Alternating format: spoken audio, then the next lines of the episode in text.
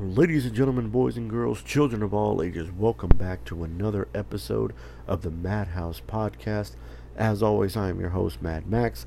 Today's episode, we're going to be talking about the 1998 version of Godzilla.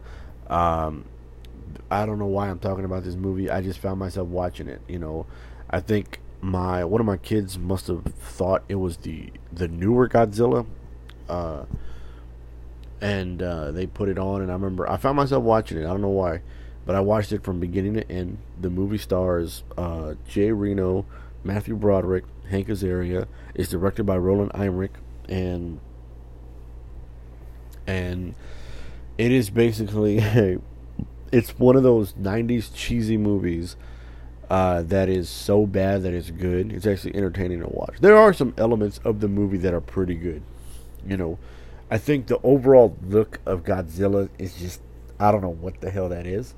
Uh, I feel like that's an American type thing to do, and uh, things like that. And it, it, just looked like a it looked like a lizard with big ass spikes on it. You know, it, it, it was pretty bad, even though that's what they were going for. You know, the movie is basically about this this this lizard who's been exposed to radiation mutates and genetically becomes uh, a hybrid, the first of its kind, and attacks New York. Not attacks New York City, but uh, it ends up, you know, uh, uh, turning New York City, specifically Madison Square Garden, into its nesting ground. And uh, it was just, I don't know, man. It uh, Roland Emmerich, you know, he's the guy who's directed all these films that are about like like world catastrophes. He did Godzilla.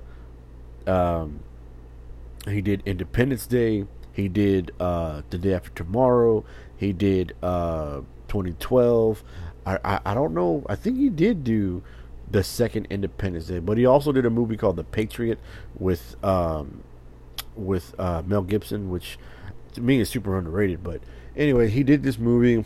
Uh, I don't even think, as I recall, I was doing my research on this film. He wasn't the first, the first choice as, as director. I think the original director uh, backed out of the movie, and then he was kind of brought in to kind of finish it and things like that. So the movie goes uh, just really the, the the look, the feel, the scale. It's all Roland Emmerich. I feel like his everything. He's he's almost like a Michael Bay or a Zack Snyder.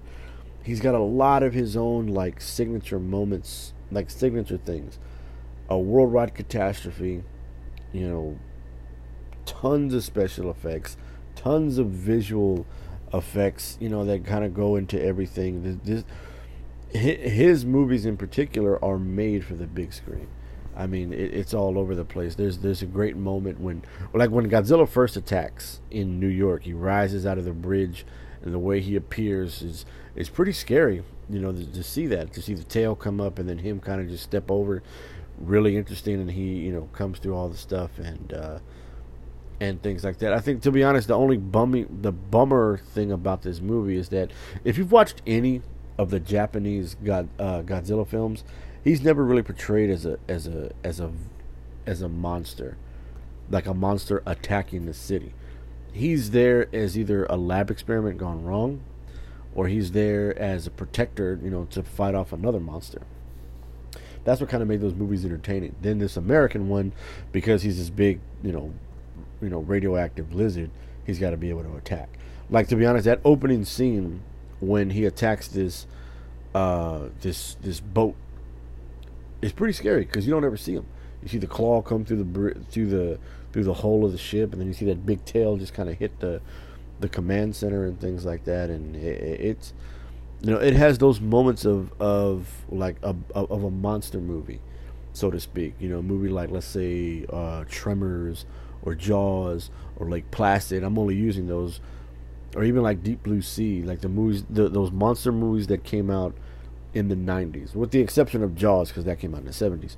But but yeah, you know, movies like that, it had all those elements. Like when the monster first attacks, you don't see it up close and personal until about halfway through the movie. And then I think this was probably the movie where they focused a little bit too much on the humans than they did everything else. Like Jurassic Park had come out like Jurassic Park 1 and 2 had come out.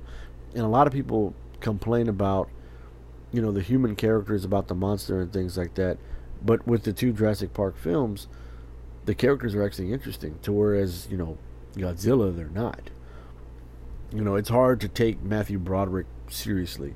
I think he plays a great, you know, uh, radiologist. I think he plays a great kind of like nerd and everything like that. But you know, he's all he's not all that interesting to kind of carry the whole movie.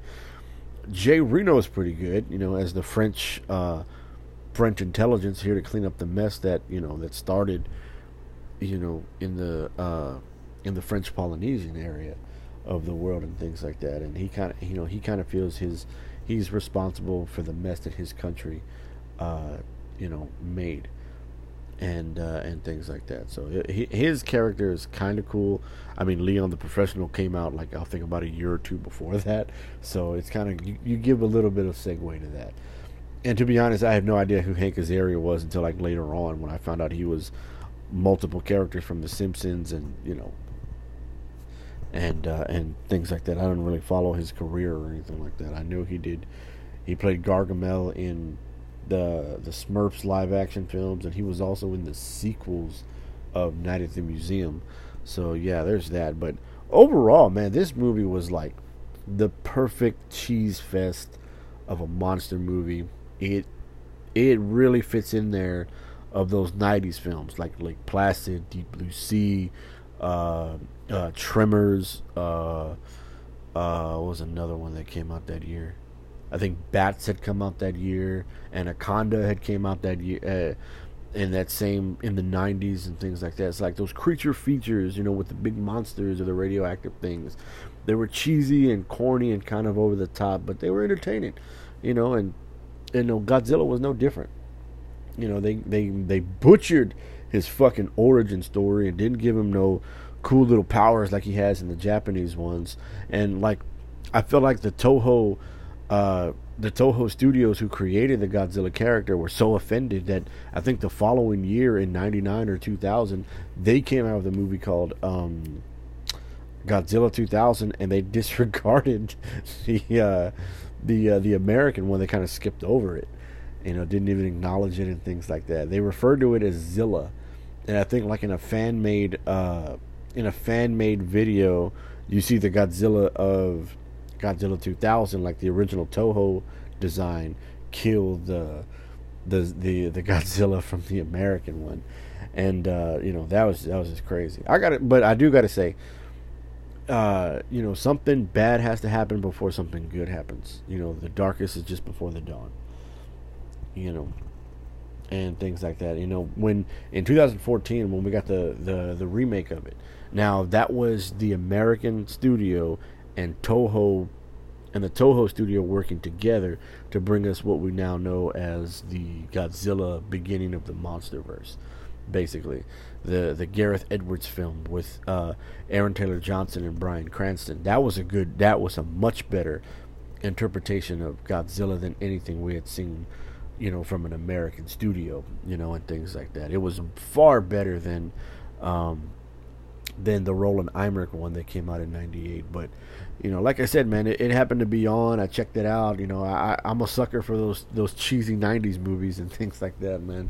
It reminds me of my childhood, going back and watching it, and and uh, it, it like I said, it's a cheesy movie. It's so bad that it's actually good, and things like that. But they, but you know, it's kind of like Batman. We had to get a, a shitty Batman like Batman and Robin in order for us to get the Dark Knight trilogy.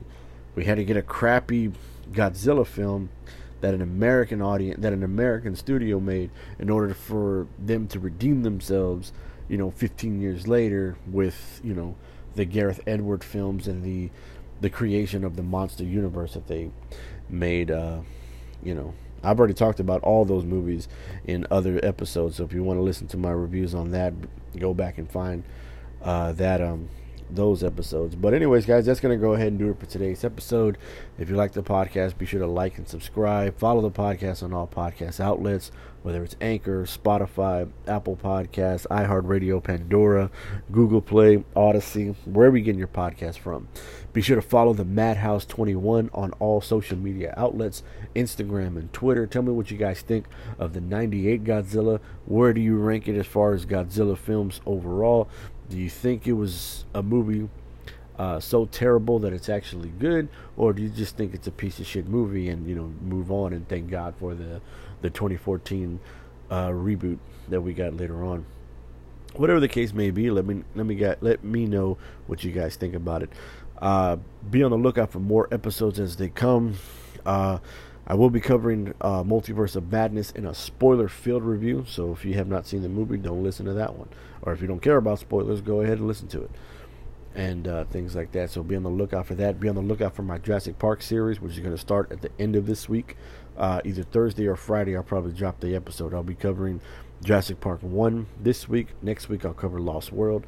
Then the week after, we're going to cover uh, Jurassic Park 3. And we're going to cover all the films, including the the two Jurassic World films, all leading up to the release of Jurassic World Dominion, which comes out uh, June 10th next month. So be on the lookout for that.